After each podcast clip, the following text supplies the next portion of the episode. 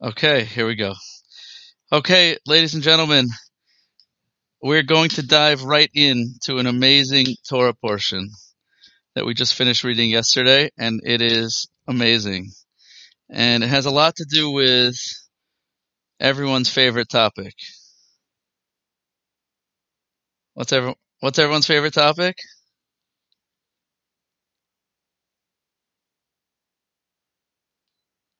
Anyone?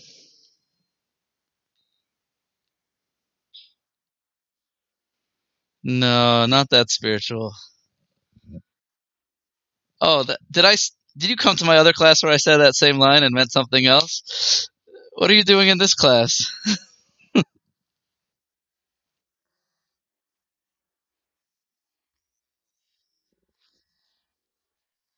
So the the correct answer is yourself is everyone's favorite favorite topic, but second favorite topic. Come on, guys. What most people are interested in. Most people. Sells the most. Everyone's looking for it in all the wrong places. Dating and marriage. Love. We're going to talk about love. Straight from the Torah portion. This week's Torah portion, we learn about the first, well, not really the first, but we learn about the first dating process between Yitzchak and Rivka, Isaac and Rebecca.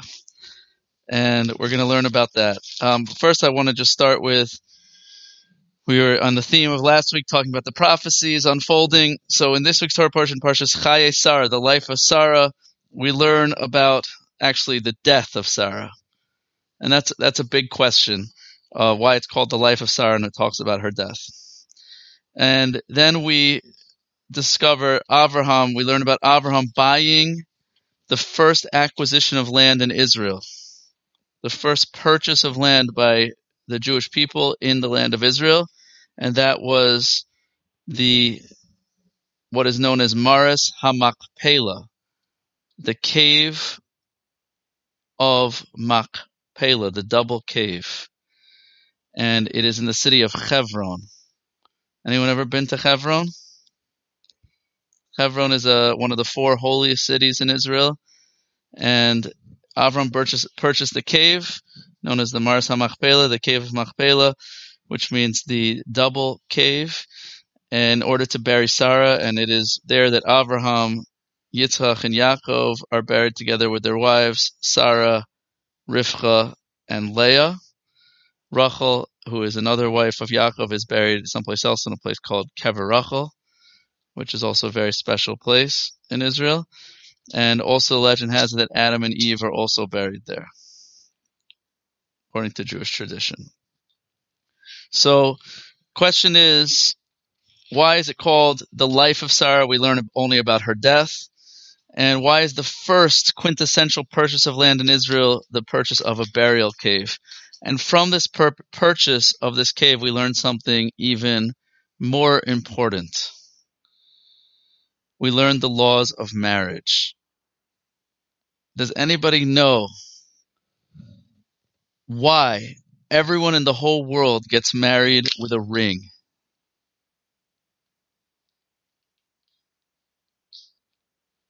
It's actually from Jewish law.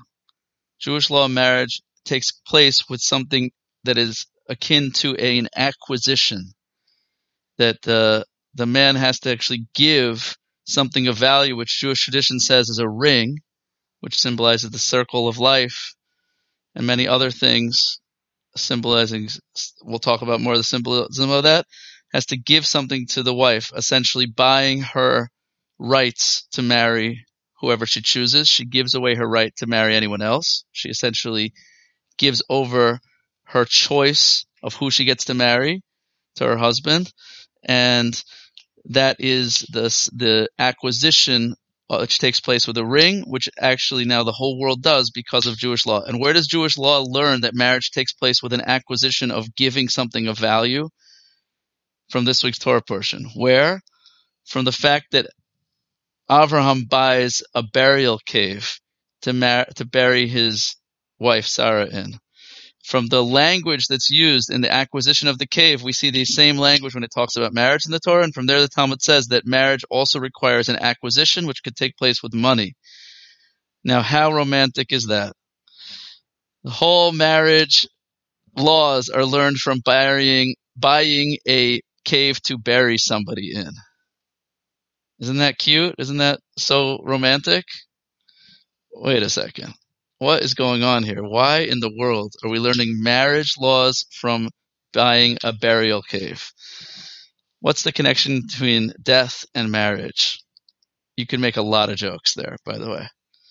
But we're not going to go there because we value marriage. Okay. So next, immediately after this story, Avram decides that it's time to find a wife for his son Yitzchak. And there's also some interesting Kabbalistic questions of why now? Why right now did he decide it was time to marry off his son? Why didn't he do it last week or two weeks ago? Why only in this week's Parsha, after Sarah passes away, does he decide it's time to find a wife for Yitzchak? And he ta- his servant, whose name was Eliezer, he comes and he tells him to swear that he will go away from the land of Israel, away from the land of Canaan, to find a wife for his son from the place where Avram himself came from, from his own family. He said, I want you to go find someone from my relatives in the land of of uh, of Padan Aram, which is in like Syria or Turkey. That's where I want you to go. And he makes his, his servants swear and how does he make him swear? So he says, hold on to my, underneath my thigh. Put your hand under my thigh. And the commentaries discuss what he actually meant by put your hand under my thigh. What's under one's thigh? You guessed it.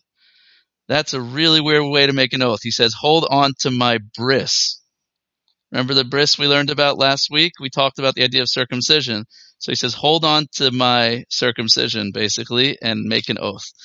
So the commentaries explain, simply put, it's just like people when they make an oath, they hold on to like a Bible, to hold on to something holy to make an oath. So this was the holiest thing that existed at that time. This was the first mitzvah. This was the first piece of the physical world that was turned into into spirituality. But it sounds a little bit strange, right? Like I mean, someone asks you to do that, like run. okay? But what's going on there? Why did Abraham ask his servant to hold on specifically to that part of his body when he made this oath of going to find a wife for Yitzchak? And then Eliezer arrives at the town that he was going and he says a prayer and he says, Any woman, whoever comes out to the well, he stood by the well and he says, Whoever comes out to the well if I ask them for a drink and they say, yes, you can have a drink and I'll give water to your camels, that's the one. She's the one I've been looking for for my master. And the question is why? How does that, how is that his way of knowing that she's the right one? And it actually happens just like that. Rivka comes out and he sees her and he says, um, can I have a drink? She says, Yes, of course you can have a drink, and I'll feed your camels. And she starts filling up water for camels. Camels drink a tremendous amount of water, so it's like a whole big affair to feed his camels, to water his camels. And then she invites him back to his house, and he finds out that she's actually the the niece of Abraham. And history is made at that moment. He gives her um, uh, jewelry, which is includes um, bracelets and nose rings, which was uh, a Jewish thing at the time, and and they uh, she ends up going back back with him and marrying Yitzchak. Okay, so that's basically the story of the part of the Torah portion. Um, the parsha ends just continuing the theme from last week. The parsha ends talking about Yishmael. It actually starts with the death of Sarah and it ends with the death of Avraham. And it says that Avraham passes away at a at a ripe old age, and um, he's buried by his sons Yitzchak and Yishmael. and we see from the order that the Torah says that he was buried by Yitzchak and Yishmael as opposed to Yishmael and Yitzchak. Yishmael was older, if you recall. So we see from that that Yishmael actually did tshuva, he repented, and that's a sign that many say that in the end of time, Yishmael, which is the father of the Arab nations, may, may possibly also including Persia, will repent, will come back to God, and will embrace the Jewish people as as cousins, as brothers once again. So we hope that that happens speedily in our time. Many thought that the Abraham Accords was the beginning of that process. But the end of the parsha ends going through the different princes who are descended from Yishmael. Yishmael has 12 princes, 12 children, and it says that that they dwelt from in Assyria, all the which is near and and uh, near to Egypt, towards Assyria, and over all his brothers he dwelt, or literally, or he fell. And the uh, one of the great Kabbalistic masters from here says over a thousand years ago that from here we see that when Yishmael falls, when the princes of Yishmael, when the Arab nations fall, meaning they are defeated, then the messianic era begins. As next week's parsha says, these are the offspring of Yitzchak, and Yitzchak is the father of the Jewish people, and that refers to the messianic era. Okay, but anyway, going back to our parsha. So, what is the idea of marriage? What is that all about? So let's let's uh, talk about the first marriage in the Torah. What's the first marriage in the Torah?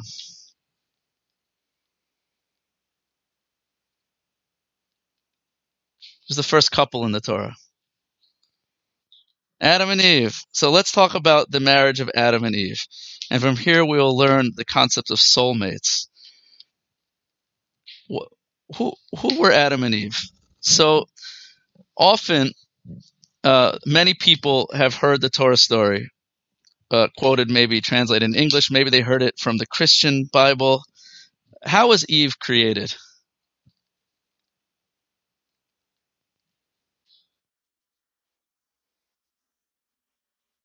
Right. You often hear that she was created from Adam's rib, and it and actually the Torah kind of says that, but the truth is is that the Talmud interprets it quite differently. It says that the word rib doesn't actually mean rib, it means side. And what's the significance of that? So the Talmud addresses a verse in the Torah. It says that God created Adam and Eve, male and female. Um, he created them. And the Talmud says that Adam and Eve, that were actually, that Adam God created Adam. It says like this. Sorry, I quoted the verse wrong. It says God created Adam, male and female, he created them. So what does Adam mean? People often think Adam means male and Eve is female, but Adam actually means human. And it says that God created Adam, male and female. And from this, the Talmud says, and this is referring to before the creation of Eve. From this, the Talmud says that Adam was actually a human being prototype that was both male and female.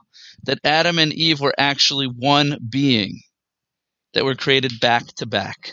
One side was male and the other side was female. One being possessing both male and female. And then God split them apart into two separate beings. So, why did he do this? Why did God split Adam and Eve apart? And what's the mission of Adam and Eve? What's their goal? So the Torah says that God said to Adam, again, this is the male female being, Lo tov adam heos. It's not good for human to be alone. I will make an azer kenegdo. I will make a helper opposite you. And hence the creation of Eve as a separate entity. So what is what is God saying the reason for creating male and female as separate beings?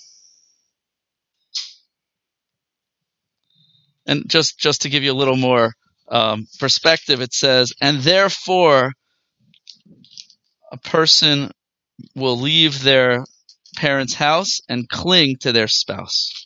That male and female will cling to each other to become kabasar echad, to become like one flesh. So does anyone have any questions or uh, or ideas to share about what the meaning of that creation and separation might be?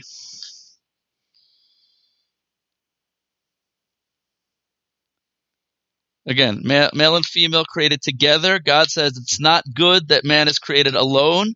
I will make a helper opposite him, and therefore a, per, a man will leave his father, his parents' house, and cling to his wife, and become like one flesh. What are the questions you might want to know? What seems redundant?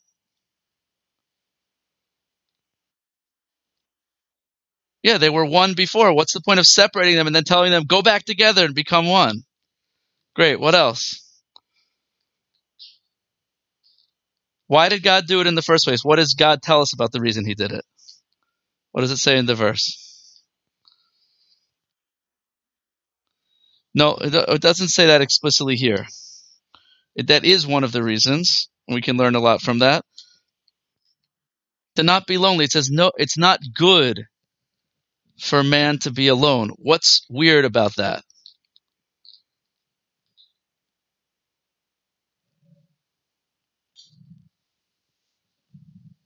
Was man alone?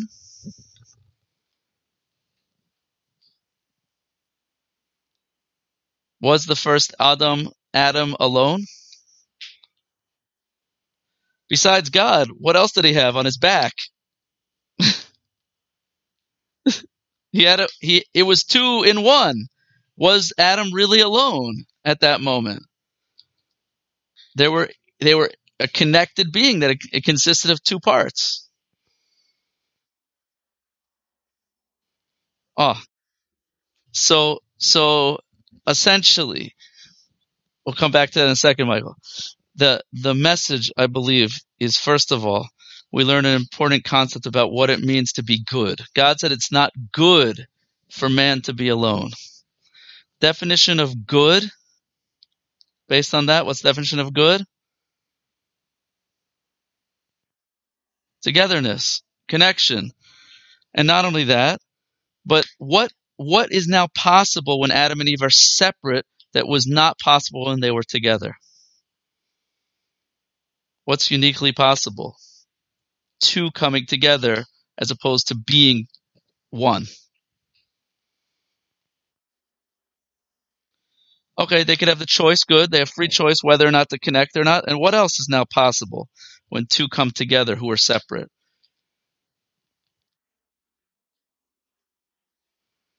Okay, they can reconnect and and return to each other. And and there's one other advantage to, to being two. The let's let's take a step back. The the Talmud and, and Kabbalah teaches us that the story of life, the story of the universe, is the story of God going from a state of infinite oneness to a world of multiplicity. And before there was a world, all there was was God. God was infinite oneness. Now, why would infinite oneness, perfection, do anything? Why would an infinite being create a world?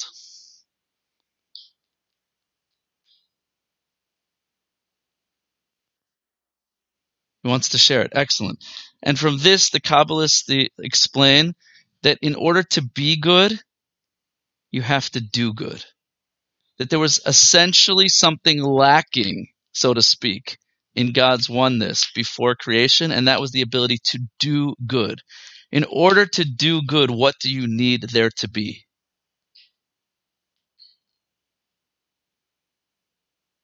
What's a necessity? Yeah.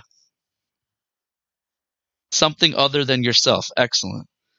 So God creates other, i.e., us, in order to then share infinite goodness with us. So we see the exact same paradigm by Adam and Eve. They are created originally as one, split apart with the goal of coming back together, but now they can actually be good. In, when they were one, there was a state of not good. And now the goal is to actually be good. How can you be good? By doing good. How can you do good? By giving to another person. By doing goodness. So the exact same paradigm we have of God. God's creation, the story of creation is God is infinite oneness. Another way of referring to that infinite oneness, right, is when there are two ways of singing. If we want to sing together, we can sing two different ways. One way is we both sing the exact same note. What do you call that? Unison. There's something called unison, and then there's another way of singing where we all sing different notes. What's that called? I mean, if we all sing good notes that sound good together. Harmony. So when God original existence was God was existed in a state of unity. He was all there is, complete oneness. And then he split himself into a world of multiplicity, a world of disparity, of disconnection, with the goal that we should come back and connect to him and reveal him in the world of harmony, meaning we're different, we're separate from him, and yet we are all lining up together in perfect balance to reveal that oneness. What's a greater revelation of oneness, unity or harmony?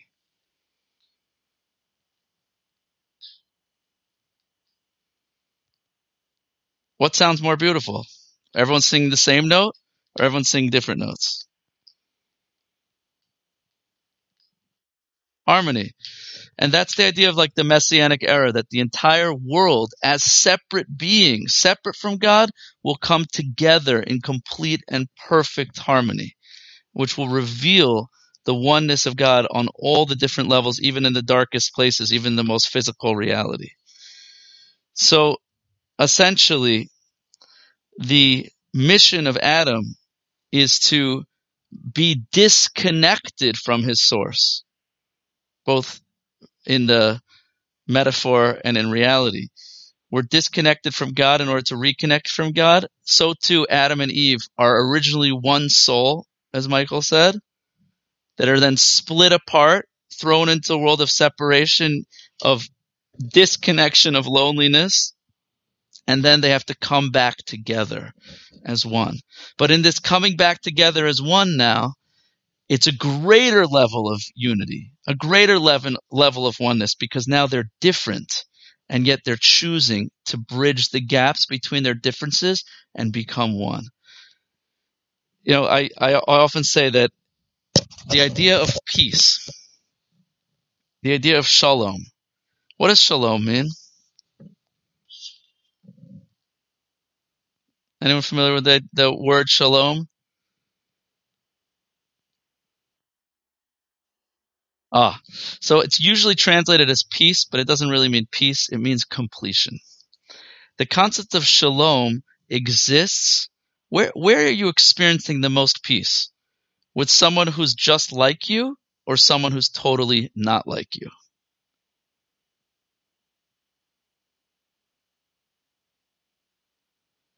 If you think about it, right? Are you experiencing a state of shalom completion with your best friend?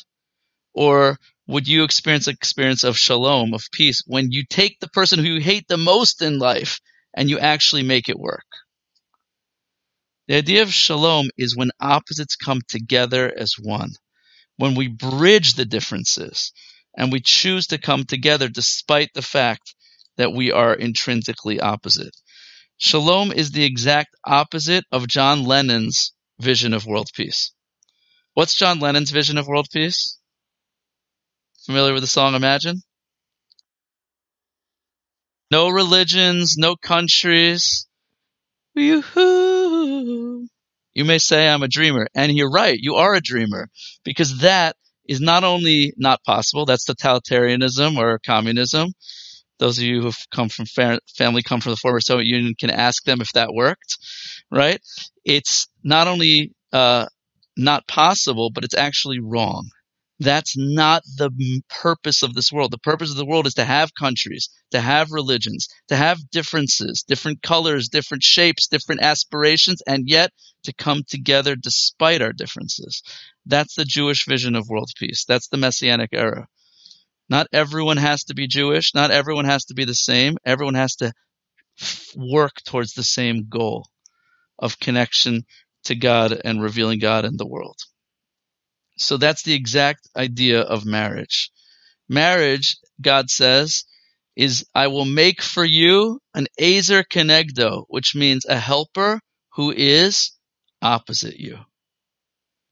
The idea of marriage is that which is opposite from you, that which is different from you, to nonetheless, despite the differences of male female, we don't think alike, we don't feel alike, we don't look alike, and yet if we can learn to get get together, and actually live in harmony, we can actually reveal the greatest revelation of God that's possible in this world when two come together as one. So that is the idea of soulmate. And now let's go back to this week's Torah portion. So first of all, why does Abraham make his servant Eliezer swear by holding his bris? So as we mentioned last week, what's the message of the bris, of the circumcision?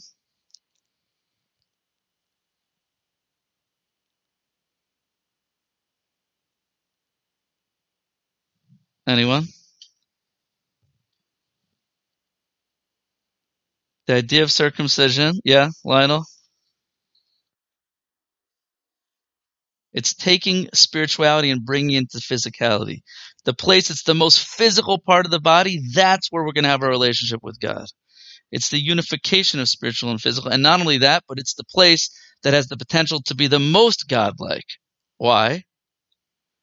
Why is that part of the body the most godlike?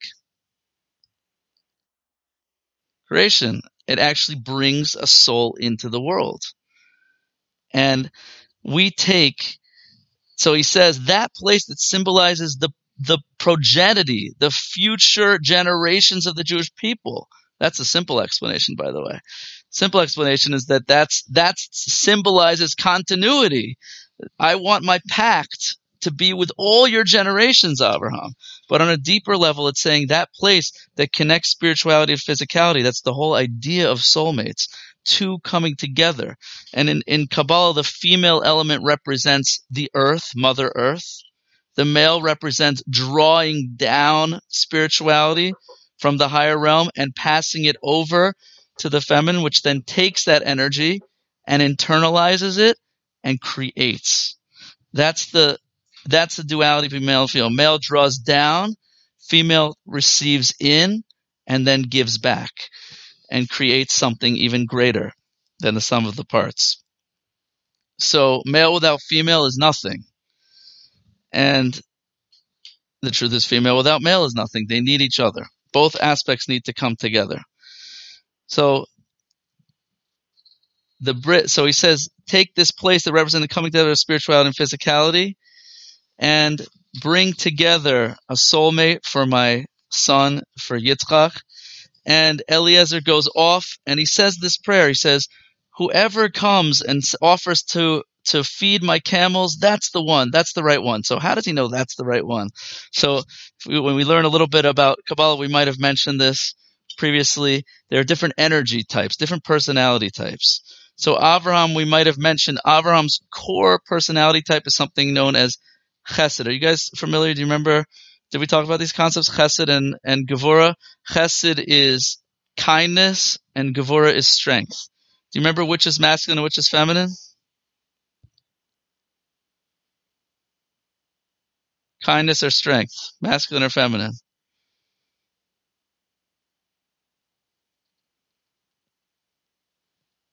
So most people say, guys are shy today. Most people say kindness is feminine, strength is masculine, and we mentioned that in Kabbalah it's always the opposite. It's always the opposite of what you would think. we're actually looking at energies, directions. The energy of masculinity in Kabbalah refers to that which goes beyond. The male job in procreation is to go outside of himself and give a spark of seed to the female. The female energy is receiving that spark and bringing it in. So the energy of kindness is going beyond expansion. The energy of strength is going within, internalizing and receiving. So Abraham's core personality type was chesed. His whole life was giving, expansion. His tent was open on all four sides. He spent his whole life crossing over from different borders and boundaries to different countries. He was called the Ivri, the one from over there, because his whole life he's crossing over rivers and, and separations, open borders, open boundaries. We talked about the liberal personality type, free everything, no borders, no boundaries no rules and regulations, just give everything to everyone, equality. And then Yitzchak, his son, is the opposite personality type. Yitzchak is called the Gevura personality type, strength. Yitzchak spent his whole life in the land of Israel. He never leaves the borders of Israel his entire life. In fact, Avram makes Eliezer swear he will not bring Yitzchak out of the land of Israel. He represents self-control, strength, receiving. And therefore, so Avraham, who's a kindness personality, has to find, and we'll, I think we'll talk more about this another week, but he has to find his wife, Sarah, is what type of personality? What attracts? Opposites. True, opposites don't necessarily attract, but opposites become one. Oftentimes people are attracted to themselves. Usually people are actually attracted to someone who's very similar to them, but opposites become one. Your soulmate is the opposite of you. So Sarah represents strength. Sarah is complete self-control. She's the one that's setting the borders and the boundaries in the relationship. She says Yishmael out, Yitzchak in. She's telling Avraham what to do and where to go. Sarah represents strength. She's the limiter in that relationship. Yitzchak, on the other hand, is himself strength so who does he have to marry? What type of personality type? Chesed, kindness personality type. So Eliezer sees this girl and she comes and she says, not only will I give you to drink, but I'll feed your camels. And she's going back and forth and schlepping water from the well and filling up all the troughs and she's going back and forth and running like crazy. And he says, this is the one. This is the one from my master. So Rivka represents the chesed personality type. Now, in fact, the question that arises, I gave a class on this last year actually. It was I think it's my most popular podcast. If you guys want to listen to any of the oldies but goodies of my of my classes, I have a podcast and the most popular to date was from this week's Torah portion and it was gender and Judaism. Is it static or fluidic? And I actually mentioned this particular question, which is why is it that, that Avram only decided to go find a, a wife for Yitzchak now after Sarah passed away. So the Talmud explains this that why did Sarah pass away now suddenly? It says because she heard about the Akedah, the binding of Yitzchak, where Yitzchak, Abraham went to slaughter his son. Didn't actually happen. We talked about it last week. And she literally, she didn't hear the end of the story where he didn't actually slaughter her son and her soul left her. It was such a panic that her soul left her. And the Kabbalists explain that really what happened at that moment when Avram slaughtered Yitzchak is that Yitzchak spiritually became slaughtered, that Yitzchak actually was killed. Why is that significant? Because it says that Yitzchak was actually born with a female soul. That's related to the idea we just talked about that he had a soul of Gevura, which is from the feminine side in Kabbalah, a strength soul. But it says literally that because he had a female soul, he was not able to get married. He would never be able to have children because in order to have children, you have to have a male and female soul connecting, and it wasn't possible for him to have a soulmate. When he got slaughtered spiritually, he received a new soul, which now had masculine energy to it, even though it was still from the side of strength. He now had more of a masculine soul, and now he was able to get married finally after that. So, for more on that, you can listen to the podcast about gender and Judaism. But um, concluding, so now, why is it that we learn the laws of marriage from buying a burial cave? It's very interesting. And that the first purchase of land in Israel is this purchase of this burial cave in Hebron. So what does Hebron mean? Literally. Hebron is a city, one of the four holy cities in Israel. It's actually a Palest- in the Palestinian ter- territories. If you ever go pray at the the cave in Hebron, the Mars it's actually a mosque. It's uh, currently a mosque. It's a beautiful ancient structure that was built by Herod, one of the Jewish kings, but it is currently a mosque. Jews are allowed to pray in one half of the mosque of the site we're, we're allowed to go in. The other half is actually a mosque. You're not Jews are not allowed to go there. It's actually quite uh, interesting and in some ways scary, um, in some ways beautiful.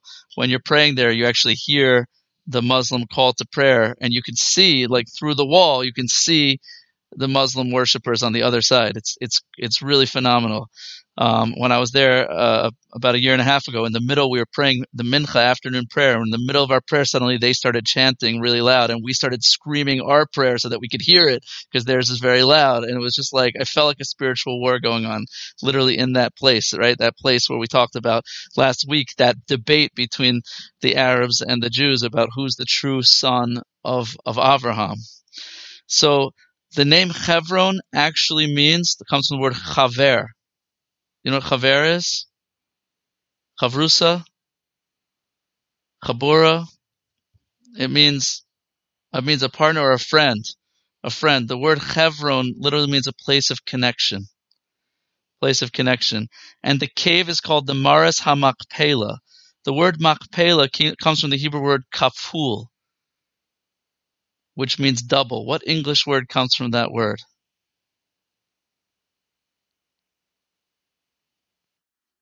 Couple. The word couple is exactly that word. It's called the couple's cave. Why? Because in that cave is buried four couples. Adam and Eve, Avram and Sarah, Yitzchak and Rivka, and Yaakov and Leah. It's literally the couple's cave. It's a cave of connection. The town is the place of connection because the whole idea of Hebron, it says in different Kabbalistic sources, is the place of connection between heaven and earth. Just like Jerusalem, the temple is a place where heaven and earth meet. Hebron is a place where earth and heaven meet. It's literally the opposite place of Jerusalem. It's just it's the hidden Jerusalem. Uh, in some ways, you might call it the uh, the feminine version of Jerusalem. It's a place where heaven and earth meet. It's a place of connection between body and soul, between soulmates, and it's the first purchase of the land of Israel, of Hebron, because Israel is much more than a physical place. The state of Israel is not a state; it's a state of mind and it's a place where heaven and earth meet. That's the whole idea of Israel is it's a place where spirituality and physicality can come together. It's literally the idea of marriage. And that's the mission of the Jewish people is to make a marriage between spirituality and physicality. Our job is not to become spiritual. Our job is to unite spirituality with physicality. We talked about last week. So this is exactly what Israel symbolizes. And why do we learn laws of marriage from the purchase of burial cave? Because we believe that marriage is not just a physical union. It's a reconnecting of the other half of your soul. In death, so too, as in life, it's literally an eternal bond. And that's the symbolism of the burial with the spouses together, because it's not that they were just married in this world, they're married forever in the spiritual world as well. And that's the message. Every single Jewish marriage that we go through, and the whole world now does it, where they give a ring, is essentially saying this message that we are uh, internally bond, like the symbolism of the circle, which is a union of wholeness, shalom, which means shalem, completion, is the ultimate goal. In this world, we achieved peace but in the next world, we achieve true unity and wholeness because our souls are reunited as one. That the goal is not to be the same like John Lennon, communism, socialism, liberalism. Um, sorry, didn't mean to say that. Um, the goal is that we should be different. That we should be different. By the way, the conservatives are just as guilty as this. The goal is we should be different, but that we should unite despite our differences. We should come together as one. And we should all be blessed to see true unity in the world, actually true harmony in the world with all the different players in the story of what's going on in history should come together, that Yishmael should return to uh, remembering his his brotherhood that once existed with him and Yitzchak, and we should quickly see uh, world peace, not just world pieces, not pieces where there's a ceasefire, but actually peace where the world finally comes together in recognition of our of our mission of revealing God in the world. Thank you so much for listening. Questions?